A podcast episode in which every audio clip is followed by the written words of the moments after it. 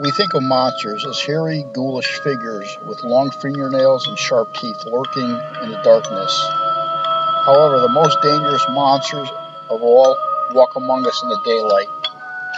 This is Mike Bouchard, host of the Night Stalker podcast.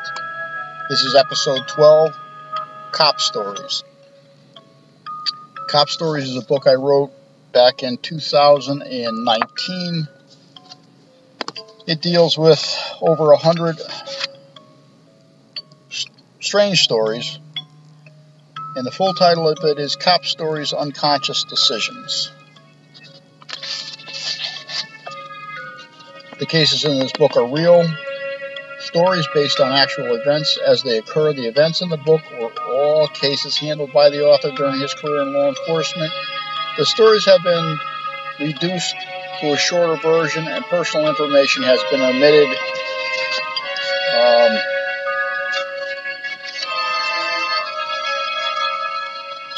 so, what type of stories do we have in this book? Well, we have a lot, and I'll go over a couple. Of, excuse me, a couple of them, just to. Here's one, one of my favorite: shot in the ass. When I was working over at the airport district, there had been a bar out there that was frequented usually on Friday and Saturday night. Large inner city crew, always fighting.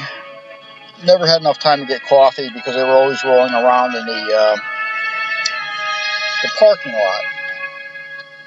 I had passed by the bar and I had noticed another police officer standing in the doorway in a uniform, so I figured he had been hired as a security detail.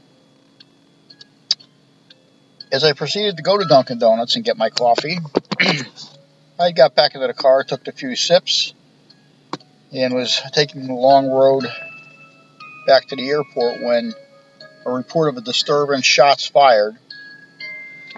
Uh, I hurried up as fast as I could, got onto the scene. A rather large woman was had been shot she was shot in the ass. Uh, didn't want to cooperate with me, didn't want to tell me who shot her, didn't want to tell me much of anything. Her friends didn't want to tell me much of anything either.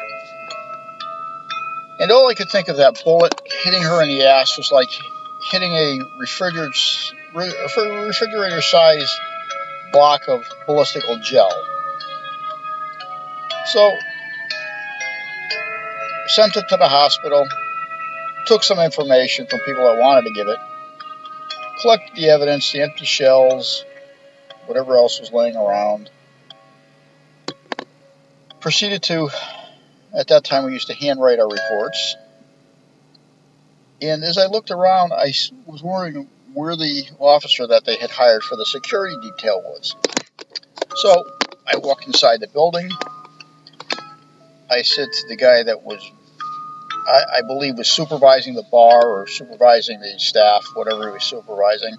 I said, hey, where's the guy you hired for the overtime detail? He says, well, what guy? I said, the cop that I saw standing here in uniform. He says, we didn't hire anybody for an overtime detail. I said, oh. So, as I walked out, I asked the bartender, I said, hey, did you see the other cop that was here? Bartender looked at me kind of stupid. He goes, uh, yeah, it was kind of interesting. I said, what do you mean? He said, well, I thought the, I thought the manager had hired him for a security detail, but here's the problem. I said, what was that? He says, well, every once in a while he'd take a free drink and he'd spend all night handing his phone number out to women. Well, come to find out, I did some nosing around. I didn't open my mouth. You know, that's how we were back then. We never said shit about shit. Come to find out, he had been going there in his uniform to get free drinks after his shift and picking up the women. Well, needless to say, a month later, uh, he was terminated for shaking down uh, some of the local uh, vending stands on uh, on Main Street. So uh, that's one of them for you.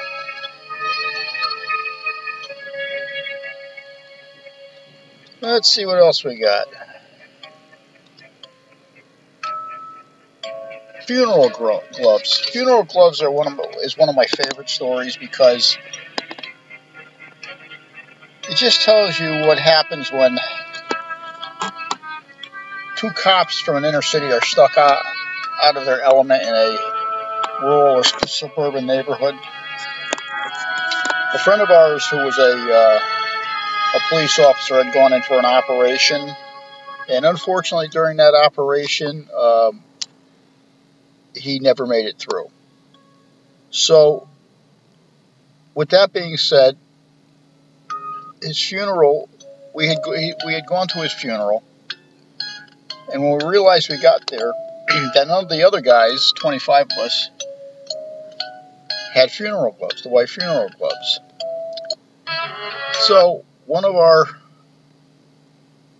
younger guys says to us, "Hey," he says, "We're not totally out of luck yet." I said, "What do you mean by that?" He says, "Well." he says there's a patrol car over there with its trunk open, and there's three boxes of gloves. So, knowing that we were not going to be the only 25 idiots there without funeral gloves, one of our guys staged himself as a lookout, looked around, didn't see anybody, took a couple pair of, pair of gloves, now, I had thought he had met the cop that was driving the car. Well, apparently he hadn't. And he says to me, Well, we got two pairs of gloves. I said, Well, what did the guy say? He said, Oh, I didn't see anybody. I just took the gloves. But he said, Yeah, think about it this way. I locked the door so the, the trunk so nobody else will steal them. Any more of them. uh, you got you got to love it. You know, this, this is how it is. Um, here's another one for for for some of you that are older. The story is Ethel Don't Look Back. Now, for some of you that have grown, grown up in the 60s and 70s, in the 1970s, it was quite common for people to take off their clothes, put on a set of sneakers, and go streaking around wherever they would, you know, the road, school, wherever they would run around with no clothes on. Well, when I had worked for the uh, State Fish and Game Service, um, for years we had this one, one man, we never caught him.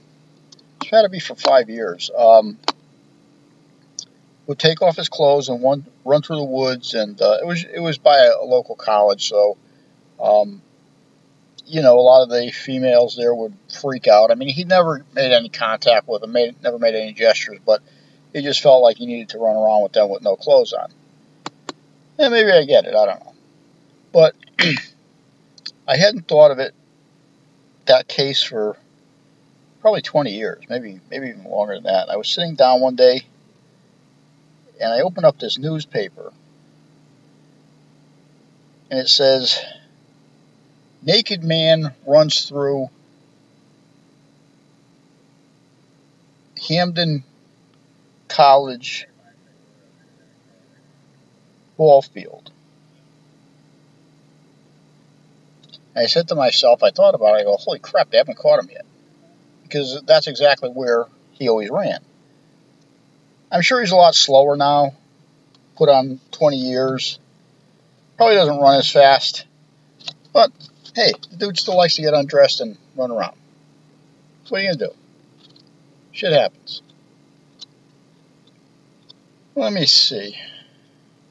I got some better ones here. I'm just trying to just trying to find a couple that are a little more interesting. Frozen bullets. Frozen bullets is really a freaky one. It freaked me the fuck out, but you know, shit happens. I had been put in charge of hiring uh, reserve police officers in a small town, and the process, you know, was pretty unique. We used, at that time, you know, in the 80s, early 80s, we used to have a lot of people that were had good jobs, but they were interested in doing some type of law enforcement. So they would come in and, um, you know, apply for the position. Now, our town was a lot different than other ones because we actually sent our recruits, reserve officers, supernumeraries full time to the academy. Uh, most towns, unless you were full time, they didn't send you. So we had an interview with several people. Uh, one of them we actually had a, a arrest for stealing a, a badge out of the locker room. And you know the funny thing is, I, I've arrested I arrested him twice more during my career, and then come to find out yesterday, I was sitting down reading the newspaper, and 30 years later, there he is again, getting arrested for some other kind of really weird shit. But suffice it to say, we hired the people. We, we they were halfway through training. Fire firearms training came up. We take them to the range. Now, it was interesting because we had one guy go up to the range, walk up to the line, looked around, walked back off the range, took his duty belt off, and walked away and simply said, um, I looked at the body target, I can't shoot anybody. And that was it. Never saw him again. And then I noticed one one guy. Now this guy was a very well educated guy. He had worked for a smaller police department, this and that. And it's, now that we're they were talking July, it was hot. I mean, it was hot as hell as, as I can remember. And this kid's hands are shaking. So I figured, ah, what the hell's wrong with this one? I said, why are your hands shaking? He says, um, because my hands are cold. I said, your hands are cold. It's almost 90 degrees out here. How the hell are your hands cold? He says, well, because of the bullets. I said, what do you mean because of the bullets? He goes, well, I have to keep them in the freezer. I said, what? He says, I live with my mother, and she, she's afraid they'll explode, so I have to keep them in the freezer. Well, he ended up qualifying. I'm surprised the the uh, the rounds actually went off because I, I, I pretty much figured they were uh, some type of saturation would have soaked in, but I guess it didn't. So, um, we have a lot of interesting people come in. The next one is the chip in my head. The chip in my head was was kind of an interesting one. Um, you know, I'm kind of a rogue guy. I tell people like it is. You know, I, I feel free to chew out my own kind when they do stupid shit. So, every once in a while, I spend a couple months somewhere in the penalty box, like front desk, front desk of City Hall. Depends on what level of person you happen to piss off that day. Well, I got stuck at the penalty post at the front uh, desk of the city hall, which I remind you in this particular inner city city hall, you could probably film an episode of either Oz or uh, The Sopranos. Um, and it's not uncommon watch uh, men in business suits with guns and badges come in and drive people out of there either. So, but anyway, so I'm, I my my cell phone said I wasn't getting a good, good uh, cell phone signal. So I walk out to the front foyer and I, I'm making this phone call and I see this guy running full speed towards the front door and both of his hands are clenched like he's holding something. So he opens the door and, and I grab him before he even gets into the building. I go, open your hands. And he opens his hands, and I look, and there's two pieces of asphalt from the road. You know, Connecticut's like that. The, the roads suck, and every time a plow hits something, you know, it leaves a it leaves a a, a meteor hole in the ground. And I said, "What the hell are you doing?" He goes, "I contacted the DEP or the Department of Environmental Protection, and they said these are asteroids." I said, "Asteroids?" I said, "Those aren't asteroids. That's that's that's that's the asphalt from the road. So he insisted give me a, an hour's explanation of why they were asteroids. I was like, shit.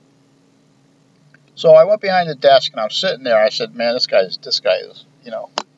So I did what I was supposed to. The law required me to do, or the department policy. Sir, do you need an ambulance? Well, no. Sir, did you take your medicine? No. Sir, are you feeling ill? No.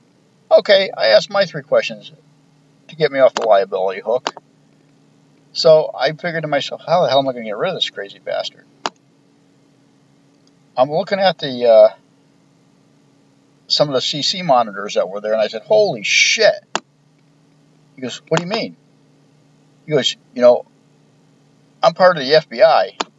Well, the last time I saw FBI agents, they were in clothes that didn't look like they got hit with buckshot, and they had front teeth, and once in a while they would shave and comb their hair. But you know that maybe this is the new generation. I don't know. Um, I said, "Holy shit! You didn't see what just happened?" He goes, "No, what?"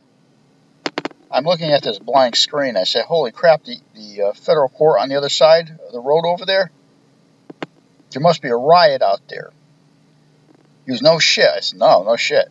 So he grabs his hat and he proceeds to run out of the run out of the building as fast as he can. He forgot his two freaking meteors. I throw those out in the out in the road and on the way out I, I slammed into this damn pothole. I said, son of a bitch, another meteor strike. And that's what happens when you sit at a desk when public you know, for some reason I don't know what it is. It's just the uniform draw, draws interesting people. Like, I'm not sure which one that was. That was probably. Oh, I'm the CIA. He told me he was a CIA. I can. I got the, the stories a little mixed up. The chip in my head. Here, here's the chip in my head. This was even better. So I'm sitting at my penalty post desk, twiddling my thumbs, and this man in his 40s, exceptionally heavy set, um, walks in and he's looking around. I mean, he's nervously looking around and saying, "Oh shit, what? What the hell am I missing now?" So the dude turns around and says to me, "Goes, um, I just escaped." So I figured to myself, "Oh fuck." North Avenue prison's right up the road. I said, son of a bitch. I said, well, how'd you escape? I mean, there's no way this guy would have scaled anything. Um, he said, I jumped out of the military van. I said, What? He said, I jumped out of the military van. I said, The military van? I said, What the hell do you mean by that? He goes, Oh, yeah. He says, uh, he said, he said they captured me. And I'm thinking, shit, captured. They should have released you at the same time, but okay. So, once again, I, ha- I ask my three questions. Sir, do you need an ambulance? Sir, are you taking your medication? Sir, are you under medical distress? No. Okay, I did my shit. I'm good. Whichever way this goes, I'm good. So he proceeds to tell me he has a the military put a chip in his head. I said, "Oh, well, that's interesting. A chip in your head?" He goes, "Yeah, somebody put a chip in my freaking head." All right. He said the aliens did it. So I asked him for more definitive answers. I said, which aliens are you talking about? The ones down there or the ones up there? So he points upwards. I said, ah, shit, right? I said, this is the day I should have put aluminum foil on my head. You know, it stops things like that, believe it or not. Either that or scares the shit out of people that want to come near you. So he reaches, he pulls out this wallet, and I, I and the wallet, I mean, if there was money in it, it could it could have choked the horse. He pulls out this big, huge stack of paper. So I look at the paper, the top of it, Department of Corrections, psychological evaluation. Now, you know when somebody hands you that, you know, something's coming down the pike, and usually it ain't fucking going to be good. So I read read through it. It says schizophrenia paranoia, the delusional believes he's been abducted by aliens. So I said, no shit. Okay. So I asked him the three medical questions. He didn't want any treatment. Now, how do I get him out of here? So I said to myself, what would Luke Skywalker do in a situation like this? So I picked up the phone, nobody on the other end. I pretended to have a conversation. I said, listen, I said, I just did you a big favor. He goes, What's that? I said, Go back to your house. I just contacted Donald Trump, and the FBI is going to come and take the chip out of your head. He said, No shit. I said, No shit. He shook my hand, left, never saw him again. Yeah, sometimes you got to be a little creative, you know? I mean, you know, t- the two people you don't fight with are drunk, drunks and drug addicts. You know why? Because they, no matter what you say, it's never going to, um, it's never going to fucking help. The 966. The 966 is another story which is kind of freaky. I had been listening to a uh, radio show uh, during Halloween of about 2019, I think it was. Uh, it was WPLR, Chaz and AJ, and they were talking about the most haunted house in Connecticut. And they bring this house up. It's 966 Lindley Street. I said to myself, 966 Lindley Street? Not only have I driven by the house a hundred times, I've never even seen a, a human being out in the yard, let alone anywhere else. So it had snowed really bad that day, and the typical city, because there's cars always parked on both sides, they, they could only get one plow through there. So it was like a single lane road. I decide, okay, there's not too many cars around. Let my curiosity, let me go take a look at this freaking house, right? So I drive by, and I look on the front porch, and I swear I had never seen a person there before. There's a beach chair out in the front porch. A lady had to be in her 90s, sitting on the on the, the beach chair in a uh, a pink bathrobe. So I drive by, thinking, okay, well, you know, of course, as I get up to the next intersection, I got to turn around because my stupid ass curiosity won't allow me to do anything else because I'm not smart enough to heed my own my own warnings, I suppose one would say. So I pull up on the other side of the street. The snow's pretty high. I look at the MDT. There's nothing really going on except car crash here, car crash there. No big deal.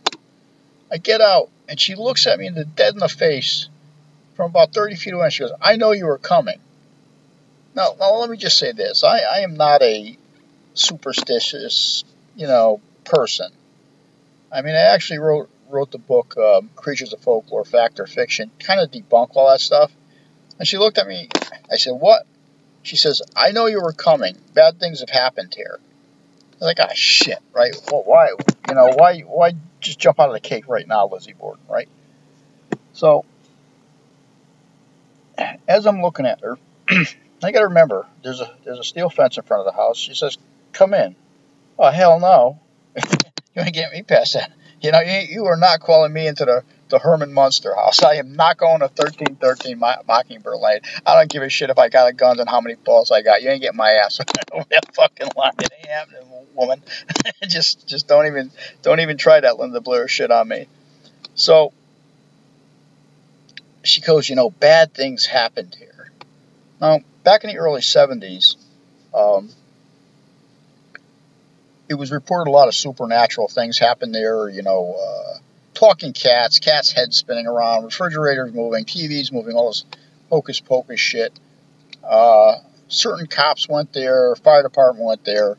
Everybody saw, they heard the, you know, saw the and stated in, in statements that they saw this, they saw this, they saw all this happy horse shit. Okay, fine. The, the chief's office at that time actually even interviewed people on tape to, you know, what they saw, what they heard. So, and I had realized that most of the people that were involved in that after that incident had gone out on uh, 65% comp for medical, uh, mental health issues. So I figured, okay, well, that's a good way to get 65% without cracking bones and stuff like that. All right, I get it. Eventually, uh, there was a cop interviewing a, a, young adopted daughter who lived there. She's deceased now. Uh, he actually caught her tipping over a uh, TV set with her toe. So, I've, I've been a skeptic of this stuff, so I, I, I kind of imagine that this was a result of uh, heightened uh, emotional distress for people that like scaring the shit out of themselves. Uh, the media draw was exceptionally huge. I mean, you know, I'm sure some were playing along with the role. Some probably believed it. The other ones probably didn't know what the hell was going on. And as I'm looking at this woman, the door's open. Now, like I said, I'm only 30 feet away. I look into the freaking house, and all I could see was the edge of the door. I couldn't see inside the house. Now the house, the door was wide freaking open. I mean, I, even if it, even if it was dark in there, I would have seen something, a shape, a darkness, some. I couldn't see shit. so at that point, my oh shit scale went over where it should be, and um, as she's trying to wave me into the house. So I did what anybody would do in a situation like that. I got my ass back in my car and I left. I'm not saying that it really convinced me that there were boogeymen out there or ghosts or paranormal bullshit. But I'll tell you what. I'm not going back in that damn house. I ain't going nowhere near that damn house. I ain't even thinking of that house. The only reason I'm thinking about it is because I just read it here and I'm telling you about it. So stay away from that house. Because uh, it's not good. The next one, the wrong uh, runway, was when I was out stationed out at the airport district. This was probably late 90s, maybe early 2000s, I believe. I can't I can't remember that far back. You got to remember I started this this job at, on November 14th of 1986, so everything seems like a big freaking collage to me now. Um, I remember the night, and again, it was the airport district, so I headed out to uh, Dunkin' Donuts on South Main Street. I got my donuts, I got my coffee, and I was all good. And the fog was so thick you couldn't, you could barely see the front of the car. And the airport tower reported that they had an aircraft coming in from um, Long Island, New York, and that the plane had struck a tree or branches or, or something like that. It was running low on fuel and had to land at the airport. So I tried to get there as fast as I could. Now you got to remember, you know, the emergency lighting on the car wouldn't have done any good. It was so the fog was so thick, nobody would have seen you. Uh, you couldn't go more than probably 10 miles an hour if you were lucky, and I had to make a uh, a mile and a half jaunt out to the airport. So the, the runway lights for both runways were on because I, I, I, saw them earlier that day when I left, and um, I I can hear the dis you know the uh, the dispatchers dispatching uh, to the plane and the plane you know contacting us back and you know how he's going to land, what runway he's taking, approaches, all of this, uh, all of this type of stuff. And I turn onto the main road that goes right to the uh, airport towers. I turn on, it was foggy. I'm rolling down at five, five miles an hour, maybe ten. Um, it was like a scene from uh, the Twilight Zone. I'm driving down this this lone road, closed buildings on the side, my right side, and uh, light poles on each side. And as I get farther down the road, it, it seems to be getting darker. Okay, so it's getting darker, which my mind wasn't processing because there were streetlights on each side of the road. And as I got closer to the, the airport gate, I, I saw some type of feature in the road. I wasn't sure what it was. It was just, it, it was a feature. It was hard to see. And as I got up closer and I started putting on the brakes, it was the tail end of an airplane. And what had happened was the pilot, instead of lining up on the runway, he had actually lined up on the roadway. And as the plane came down, the um,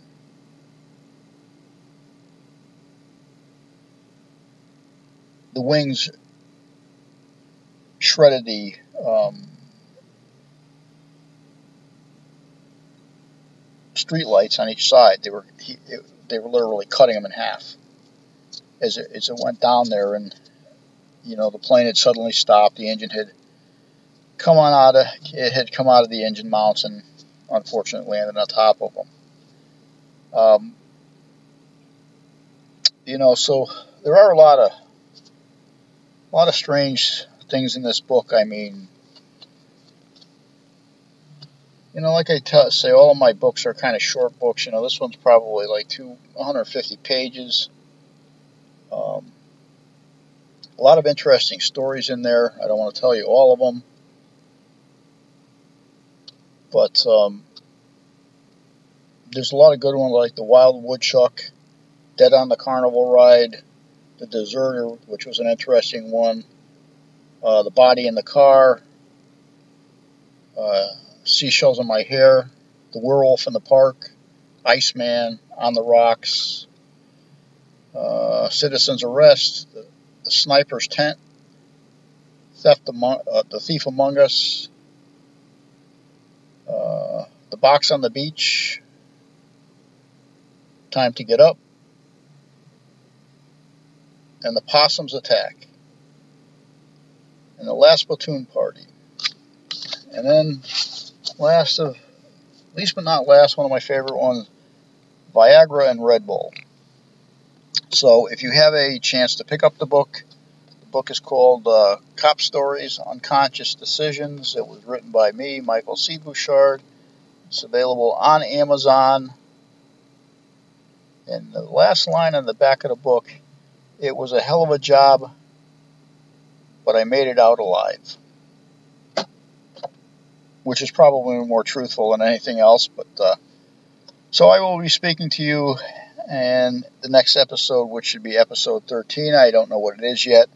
Um, I usually take a lot of these uh, cases from emails I get or things I run upon uh, when I'm searching for other things. So we will see you, uh, talk to you soon. And just remember, like I say in all of them, when you're walking in a dark parking lot, or you're in the woods in the dark, walking down a dark street or alleyway, you never know who's going to be behind you. So just watch out.